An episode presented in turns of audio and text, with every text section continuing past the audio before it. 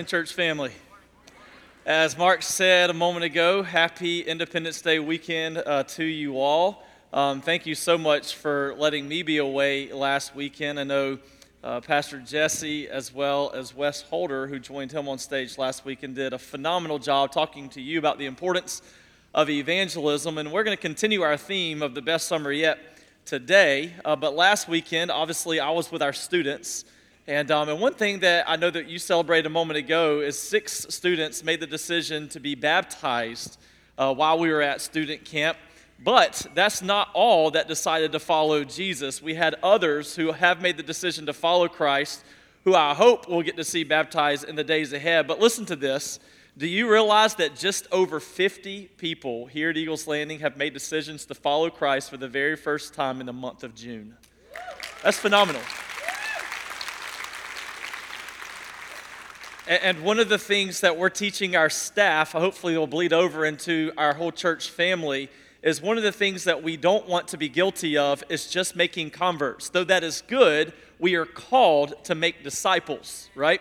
Uh, so we want to see converts come to know Jesus and begin to follow him. But as disciples of Christ, we also want to see them connected to the life of the church and growing um, on really in their lives with Christ, and then starting to make disciples of their own through their own witness and their proclamation of the gospel. So hopefully that's how you can join us in prayer. We are praying specifically for the families or individuals of those 50 people that I mentioned a moment ago uh, that they will get connected to the life of the church and then begin their own discipleship journey. And hopefully, we'll be able to celebrate in a year, maybe one of them in the baptism water with us, seeing one of their friends come to know Christ because they've been sharing the gospel of Jesus with them as well.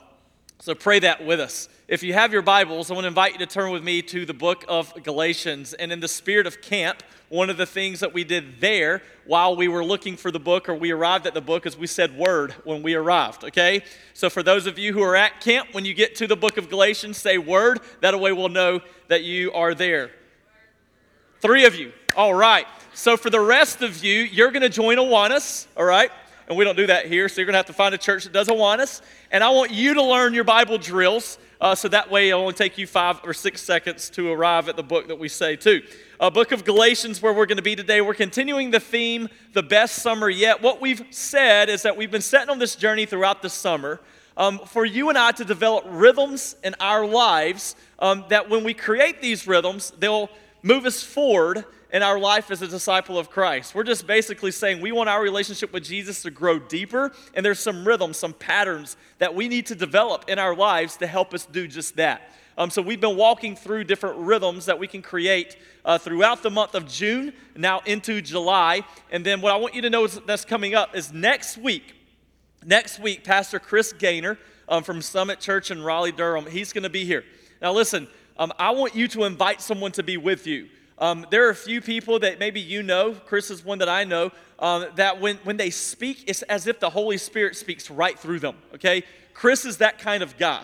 Uh, so make sure you're here. We're going to be emphasizing the importance of prayer. Uh, don't, don't let prayer bore you. Uh, prayer is the power source for us as believers, and I want you to be here for that. Uh, but Chris is also going to be leaving with us to go on our staff retreat. We leave next week, um, and he's going to be teaching our staff retreat uh, Monday, Tuesday, and Wednesday as well. So be here for that. And then the week following, we're going to have a church planter um, out of Redemption City Church in Greenville, South Carolina. Philip Smith will be here.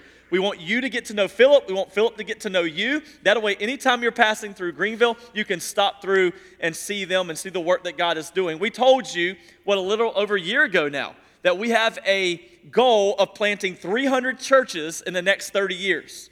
And some of you, um, even leaders in our church gave me a hard time about that. Like, how in the world are we going to do that? And one of the things I kept trying to communicate is if, if it was a God, if it's a man sized vision, then we don't need God to fulfill it. Uh, but if it's a God sized vision, we can't answer that question. We don't know how we're going to do that. We're just going to trust that the Spirit's going to work. And we're almost at 50 churches. So just know that God is starting to move in a powerful way in that way. And this is our partnerships with uh, these people. We brought in some of them last year, we brought in some the year before, and this year we're bringing in Philip Smith. And then the following week in July, we're going to have Carrie Phillips, who's our Griffin campus pastor over in Griffin, uh, because we want you to know We actually have another campus.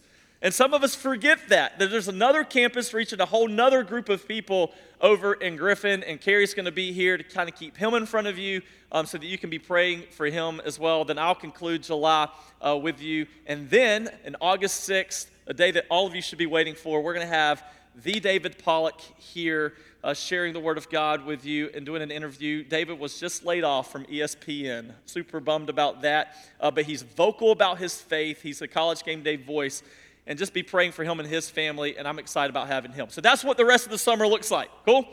All right, so hopefully this will be an incredible summer for us all. But today, the topic that we're going to be talking about is freedom. Suitable for Independence Day weekend, we're going to be talking about what it looks like to experience freedom in our individual lives. So here's where we're going today, all right? Freedom begins when we respond to God's call to love and obey. I want to say that again. Freedom begins when we respond to God's call to love and to obey. See, freedom is one of the most abused words in all of Scripture. In fact, for many of you, maybe you walked in here today and you feel like on your spiritual journey that you're being held captive by maybe a sin of the past, maybe a sin of the present, but something may be paralyzing your ability to move forward in your spiritual journeys. Some of you, I rest assured, are, are there in that season of life. You feel like on your spiritual journey, you're just spinning your tires. You're stuck in the mud. You can't get your feet out of that mud. You're literally like running a treadmill. You're exhausted because you're doing everything that you know to do, but you're not getting anywhere spiritually. And you feel like you're being held captive. You're, you're in bondage in your own spiritual journey. And that's what freedom, that's what we want to do today. We want to help you take steps towards freedom in that. So when we relate biblical freedom with secular freedom, uh, when we do that, it's a very dangerous place to be. And, and I believe that's what many of us do is when we think of freedom, we think of freedom in the context of the country we live in. That's secular freedom, American freedom. See, secular freedom is rooted in personal independence. It's when you and I gain some sort of personal independence, and all of a sudden, out of that personal independence, we develop phrases like, you do you. You just do you. I mean, you only get to live once. You live the life that you want to live, and you do it the way you want to do it, and you enjoy every minute, if not every second, of your life. In other words, we adopt this philosophy in the secular world that, that bleeds into the church where I'm free to live my life really however I want to live it. And if anyone puts any boundaries around me, any borders around me, then I'm no longer free. I'm held captive. I'm held captive by those rules, by those boundaries that have been placed around me. We also have a philosophy that says I'm free to choose what's best for me, and you're free to choose what's best for you. That, that is literally the Western world right now, where everybody just does what's right in their own eyes. You know, there's a whole book of Judges written about this. And that's where we're headed where you just do you, you live the way you want to live, I'll do me, I'll live the way I want to live. And as long as we don't affect or hurt or harm one another, then everything should be all right. That is purely secular freedom. It says I have the ability to make my own decisions, to choose my own path, and to do whatever I want to do, whenever I want to do it, with whoever I want to do it. That is secular freedom. Theologians call secular freedom outer freedom. Outer freedom, okay? But outer freedom is not what Jesus promises us. When Jesus said in John chapter 8 verse 36 that if the Son sets you free that you will be free indeed, he was not setting us free to do whatever we want to do. He was not setting us free to live whatever kind of life that we want to live. He was not setting us free to you do you type of lifestyle. Instead, he was setting us free to become who we were created to be. He was setting us free to live the lives that we were designed to live by Him. And Claire mentioned this just a moment ago as a student. Love seeing 18 year old students profess this before they go off to college. Essentially, what she just said is, I'm a worshiper of God first. The problem with me is sometimes other things become the object of my worship. And when that happens, I'm living essentially a sinful lifestyle. That I was created by God, designed by God to live for Him, to worship Him. And when I don't do that, I am walking in a way that I was not designed to walk. I'm living in a way that I was not designed to live. So, being set free is to become who we were created to be and to do what we were created to do by design within the context of biblical freedom. So, that's called inner freedom. Okay, you got outer freedom, secular freedom, and you have inner freedom that Jesus was promising us in John 8:36 that the Son sets you free, you will be free indeed. So, inner freedom is what we're going to refer to as biblical freedom. It's the ability to obey God, it's the ability to love God, and it's the ability to choose His will for our individual lives. And that's what we want you to experience and taste throughout this time together this morning. But here's the problem. Here's the problem when God created you and designed you for freedom, you're going to learn that Galatians hits this head, uh, uh, dead on the head in just a moment. When He designed you that way, all of a sudden in Genesis chapter 3, sin entered the world and it prevents you from living the way that you were designed to live. See, sin allows us or denies us the opportunity to live and to exist in the freedom that God has given us. Remember what God said, or John says in John chapter 8, verse 34. He tells us that apart from God, when sin enters the world, when sin is in us, apart from God, he says we are slaves to sin. That's what he calls us. We're slaves to sin. And as a slave to sin, we exist under sin's rule. We exist under sin's reign. The power uh, of sin controls us. We, we don't even, we're not even capable of choosing what we want to choose because sin is choosing it for us. We're a slave. It's our master, in other words. It speaks and we listen and we obey it. So that's what the Bible tells us. So the question I want to put on the table this morning is how do we find freedom from sin's rule?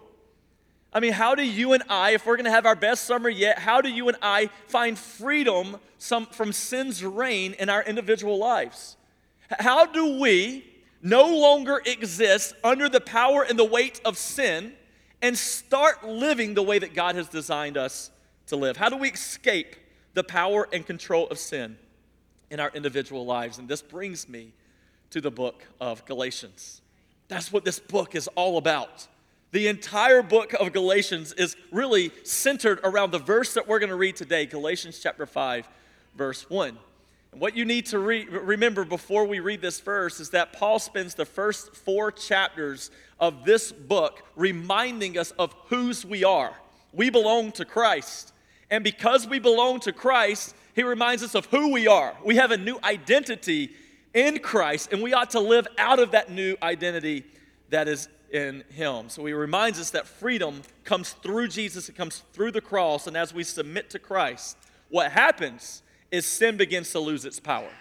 As we begin to submit to Christ, what happens is all of a sudden our sinful ways begin to disintegrate. The power of Christ begins to take over. So, with that in mind, let's read Galatians chapter 5, verse 1. It says this For freedom, Christ has set us free. Stand firm, therefore, and do not submit again to the yoke of slavery. For freedom, Christ has set us free. Stand firm, therefore, and do not submit again to the yoke of slavery. The first question that I'm asking myself when I read this text is what has Christ set me free to do? And it says it right here, Paul does, for freedom, Christ has set you free. So when you read that, it seems really weird. You're telling me that I was set free for freedom. That makes no sense at all to me, right? Maybe you're thinking the same thing. That makes no sense to me either. So, freedom for what? When Paul's talking about this, he's talking about the freedom to love. He's saying you were created and designed by God to, with the freedom to do what God has designed you to do. Namely, here, Paul's talking about the freedom to love. Let me break this down for you. When you love to do something, you do not need to be commanded to do it. And that's what Paul was saying. Is if we were free to love, we wouldn't have to be commanded to love. This is what Martin Luther, who was the great reformer, he referred to as the great dilemma of the great commandment. You know what the great commandment is? It's found in Matthew chapter 22, verses 36 through 38. It says this Teacher, which is the greatest commandment in the law?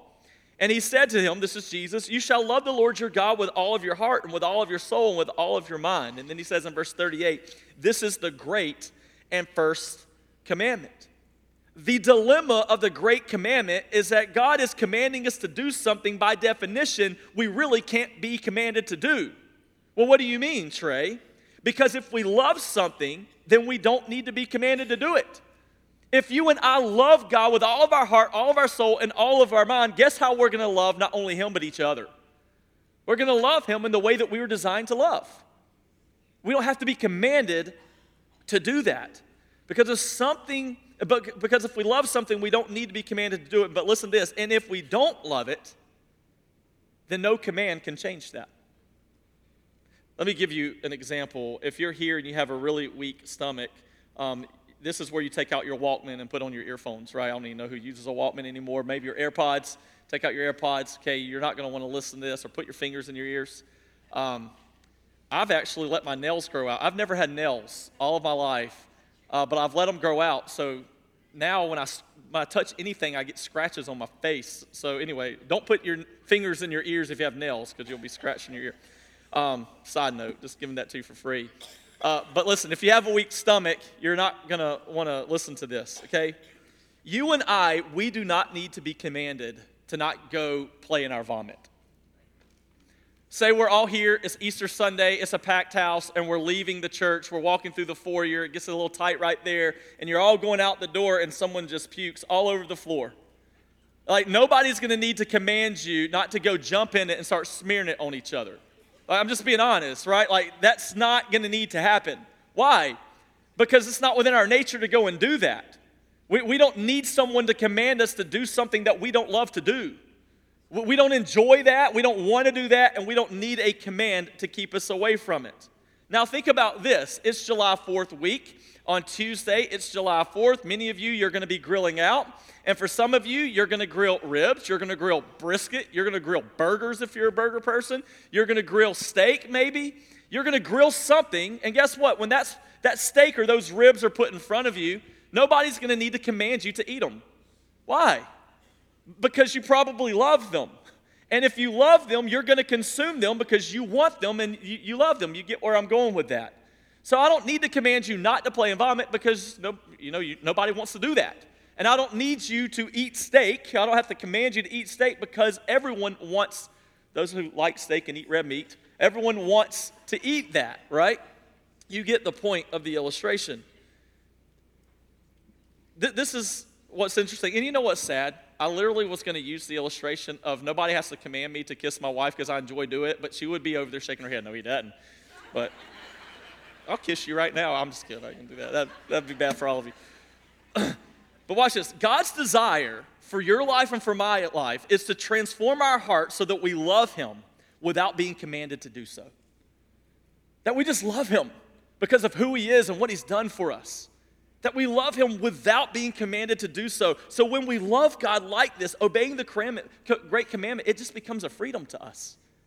We're, we're doing what we were designed to do. Let me give you a second picture of this, okay? Pretend you have an aquarium in your home. Okay, you got this aquarium. It's not salt water, it's a freshwater aquarium. You just got to keep it clean. You got these fish that are swimming around in the aquarium. All right? They were designed for water. They need the water to survive. But you took your net and you scooped one of those fish up. It was first thing in the morning. You scooped it up and you put that fish in the middle of your bed. And then you went on your way for the day and you came back that night. Guess what happened to that fish? That fish is dead. But why? You just let that fish free. That fish existed in the context of a small, tight aquarium that was in your living room. You took it out of that, those four walls, and put it in this great, big, beautiful space. And it actually ended not so well for the fish. Why? And you, you think, well, that's because it's an aquarium. Okay, go to the lake. Cast your rod into the water and let a fish bite the end of that hook and reel it in and take that same fish and go put it on your mantle. Do it and come back five hours later and see what happens to that fish. One, it won't be on the mantle because it'll flop its way off, right? But it will probably be dead. It might look like freedom because he isn't confined to the borders of that lake. It might look like freedom because he's not confined to the walls of that aquarium, but it's not freedom at all because that's not how the fish was designed. And for you and I, sometimes we long for the walls of our lives to be removed. We long for the walls of our lives to be extended so that we can have more space to exist in, and we think that's freedom, but sometimes that's not how we were designed to live. And if it's not how we were designed to live, then it's going to end badly for us, not good for us. So Paul says this is exactly what the Galatians were doing. He says, These Galatian people, you were you are threatened by these sins of your past. And when you start going back to those things, you're literally starting to function and operate in a way in which you weren't designed to function and operate. And then he says, Stand firm, therefore, in faith, and do not go back to slavery. Here, Paul specifically talking about the law. Don't go back to the law. That's a military word, stand firm, to be alert, stand strong, and fight to stay in the faith. Don't miss Paul's point. Unless we are actively preaching the gospel to ourselves, we will be tempted to drift back into our old sinful ways. Let me say it this way, church family freedom from sin begins with a daily remembrance of the gospel. Freedom from sin begins with a daily remembrance of the gospel. When you and I are consumed with who Jesus is and what he's done for us, all of a sudden, the things of the world, they grow strangely dim. All of a sudden, when you and I let the cross of Christ loom large in our life, we quit chasing the fleeting pleasures of the world. It's just a natural byproduct of allowing Jesus to loom large in our lives. And that's what Paul was saying. These Galatians were tempted to drift back into a lifestyle that was Jesus plus tradition. That's what they wanted. They wanted Jesus plus something else for them to feel fulfilled and to feel satisfied. And you and I, we flirt around with the same temptations.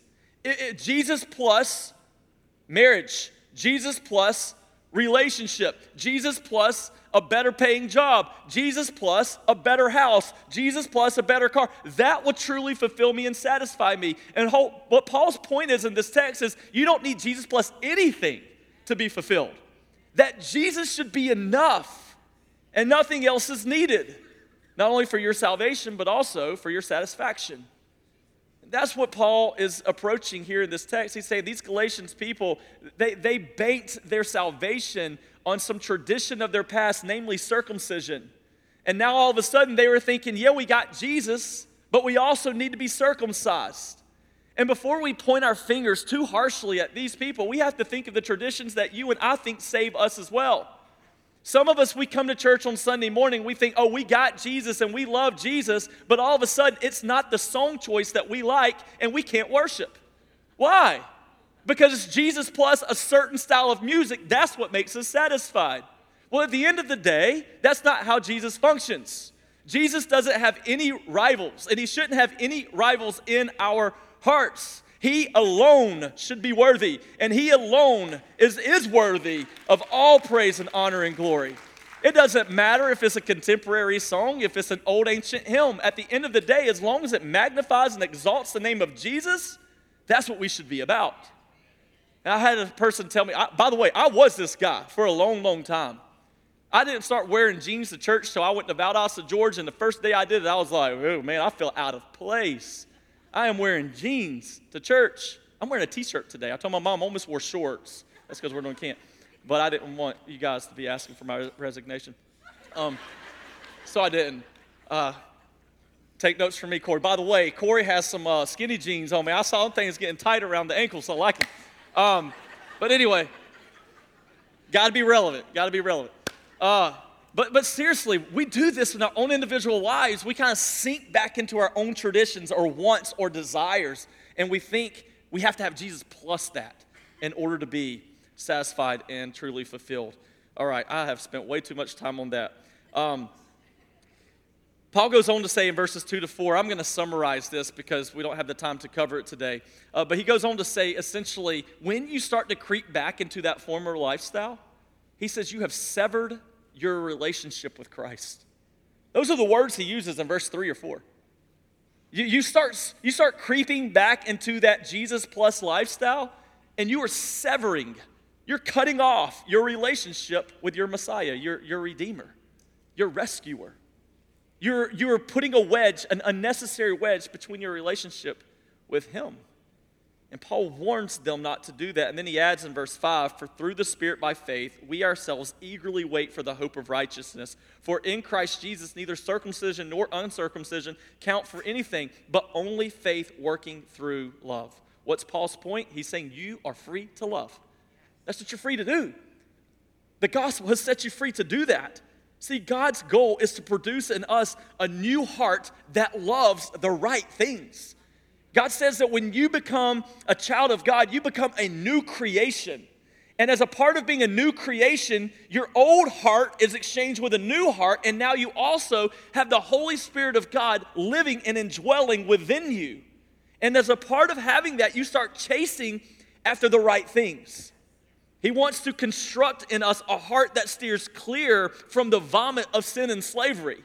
And all of a sudden, we're starting to chase hard after the steak of His grace and His love and His mercy and His goodness. And we can't get enough of that. That's what we do. This is what it talks about in Corinthians. He says, The love of Christ controls me. Everything I do, I do because the love of Christ controls me. And you know what he says it looks like to a watching world? He says it looks to them like I am operating out of my mind. Well, I am because I'm operating in the Spirit. And when I walk, when I operate within the Spirit, it looks to a lot of people like I'm operating out of my mind. Follow me? That's what he's saying is happening through the Spirit within us. But listen, this kind of love is produced in us. Listen, because some of you are going to chase it. This kind of love is produced in you, not by what you are doing for Him, but when you start resting in what Christ has already done for you. That's called the gospel. If you want to love like Jesus, you first have to fully receive and embrace the love of Jesus. You love because he first loved us. And the more we grow aware of the great love of God within us, the more we're able and capable and even competent to start loving other people the way that he first loved us. So we're free to love, but secondly, we're free to obey. We're free to obey. Not only are we free to love, but we're also free to obey. Now remember, obedience is a natural byproduct of devotion. You know this, right? I need y'all to, I need y'all to embed this in your DNA, okay? Obedience is a natural byproduct of devotion. You obey me, why? Because you love me. Remember what John 14, 15 says? If you love me, you will obey me. Obedience is just a natural byproduct of your love and your devotion for Jesus. So we're free to obey. And I love what Paul says here in verse 7. Um, he's going to use a sport analogy, but this is what he says in verse 7. He says, You were running well. Who hindered you from obeying the truth? This persuasion is not from him who calls you. A little leaven leavens the whole lump. Did, you hear, hear the Apostle Paul's heart? He's talking to these men and women who have now been saved by grace through faith. And he has talked to them about the unmeasurable riches of God and who he is and what he's done for them and what they have because of Christ Jesus. And then he looks at them in verse 5 and he is like, But you're, you're starting to go back to some of those old sins that you were chasing. You're starting to think that Jesus is not enough for you. You're starting to think that you need something else with, a, with Jesus, Jesus with a little bit of extra sprinkled on top to fulfill you and to satisfy you. And this is what he does as a shepherd to them. He looks at them and he says, Man, you were running your race so well. What has hindered you from running the way that you were running the past year, the past two years? the past three years? What, what has impeded your progress on your spiritual journey and has caused you to not be running so well anymore? What, what, this word literally actually translate what has impeded your lane like you were running in your lane as a runner and something all of a sudden has come into your lane and has impeded your progress we were at camp And one of the things they do at camp is they have rec days. And uh, they go in the afternoon and they compete against each other. One day it's just like relay races, and the next day it's a bunch of water games. But you have all these relay races that are happening. And here's the goal you got this goal that's before you. The first one to get to the back doors and back is the winner. Okay, let's just assume that's what it is. So, two people are to race to the back doors. And what happens is, as they're racing, all of a sudden, one of them starts to get into another one's lane. And when, it, when that happens, the, uh, my view of my goal is obstructed because I'm looking at you coming into my lane and bumping into me. And then also, we're now on the ground and we're no longer running the race that we were called to run. This is the same thing that happens in our spiritual lives. You and I were designed to be on a spiritual journey with God, to run a race chasing hard after Him. But what happens is sometimes we flirt around with the sins of our past, and before we know it, our, our view of God has now become obstructed. We can't see Him as clearly as we once did. And all of a sudden, someone has entered our lane or something has entered our lane, and before we know it, we're not even running anymore. We're trampling on each other on the ground. And this reminds me that not only does my sin affect me, but it also affects the people that are around me because when I start to indulge in it, I affect the person that's in the lane next to me. And then they start to indulge in it and affect the person next to them. Before you know it, the whole race is a disqualification because everyone's on the ground and nobody's actually running. And that's what we have to be careful not to actually do here. Paul says, a little leaven leavens the whole lump. This is his way of saying a little hair ruins the whole cheeseburger, right? I was an 18 year old college student. I'll never forget it, high school and I went to McDonald's and opened it up. I love a lot of ketchup, right? And I was putting it on my burger and opened it up, and there was a little fly right there stuck in the cheese. I didn't eat that burger. I didn't pick the fly off and was like, oh, it's just a little protein or put it back on. You, I didn't do any of that. I literally didn't eat the burger. I took it back and got a new burger. And some of you would do the same if you found a little piece of hair on your food, right? A little hair, little fly, it ruins the whole cheeseburger. Let me say it like this if you are going to dab your toe in the water of disobedience, then you will eventually jump in the pool. You hear that? Students, don't forget this. If you're going to dab your, your toe in the pool of disobedience, you will eventually jump in the whole pool. I, I love, Pastor Eli brought this up. I've mentioned this to y'all before too, but I love it because it's just a subtle reminder to me every time I read it. But in Genesis, you remember how God told Adam, really Adam, um, and Adam was supposed to tell Eve. But God told Adam, hey, you can have, you can eat of the fruit of any tree in the garden, but you just can't eat of the fruit that's on the tree in the center of the garden. Stay away from it. Okay, and then later on, when they fall, what does God ask them who told them they, they could eat or whatever, not eat, whatever. And what happens? He says, Well, Adam told me that we could eat from the tree, but he also adds this phrase, or not to even touch it. And God didn't actually say that. God never told Adam that they couldn't actually touch the fruit, but here's what Adam knew. Adam knew as he talked to Eve listen, if you're going to go and flirt around the tree with the fruit that's on it and you're going to hang out and touch it, you're probably going to consume it. You're probably going to eat it. So that was his way of preparing her heart not to, to be near the tree and to consume it. And the same thing is true for us. If we're going to hang out of the pool of disobedience, we're eventually going to be swimming in it. And what happens is when we have a relationship with Jesus, let's just face the facts. A relationship with Jesus, we think is supposed to be full of fun and delight. And in all honesty, it's, a pull, it's usually a, a life full of suffering. There's a lot of suffering that goes into the life of Christ. And we identify with him through that suffering. It's not always plush and everything that we wanted it to be. And when we evaluate these two potential lives that we can live a life with Jesus that looks like it's in the desert, it looks like it's hot, it looks like it's bad, or the life of sin that looks like it's you know, delightful because it looks like a resort and it has a pool and all my friends are hanging out there. Guess which one we choose? I'll just rather stay here at the resort staying out by the pool with my friends. And before you know it, you're swimming in the same disobedience that they are. When Jesus calls us to a life that's contrary to everything that the world teaches you and I. If you're going to dab your toe in the water of disobedience, you will eventually jump into the whole pool. Paul's point here is that the gospel frees you and I to obey. My last thing I want to share with you Joyful obedience is the only faithful response to the gospel. Joyful obedience is the only faithful response to the gospel. See, this is the difference between law and grace. This is the difference between religion and the gospel, which is the whole argument that Paul's making in the book of Galatians. Religion says, I obey God in order to get things from God. That's what religion says. That God is a means to a greater end. If I obey Him, then life will be better and it will be more abundant. The gospel says, I obey God to get God alone. The real thing that you and I should be chasing is not the things that God can offer us, it's to be chasing the God who saved us.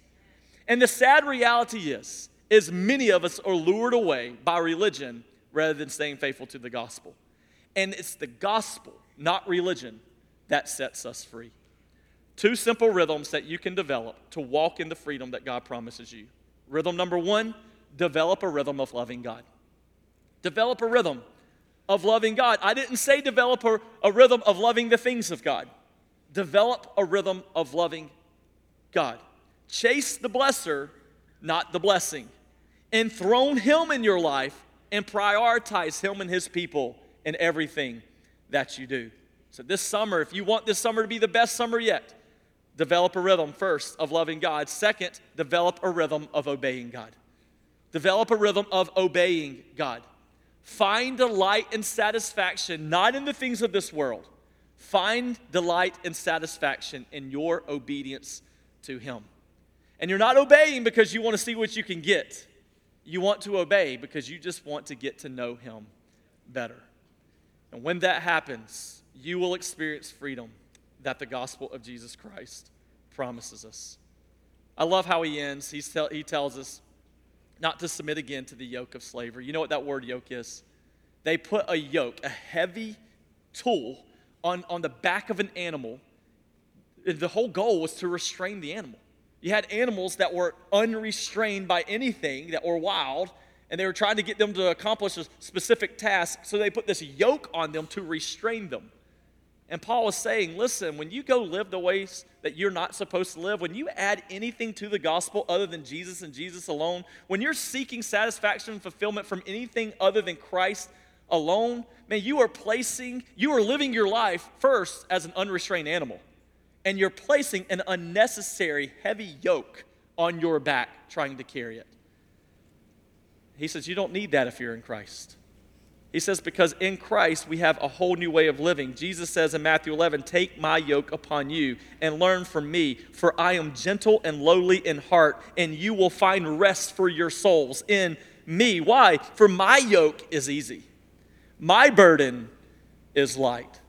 Let the only thing that restrains your wild heart be the gospel of Jesus, and don't let a thing in this world lure you away. That's the goal to experiencing the freedom that God has promised you and I through His Word.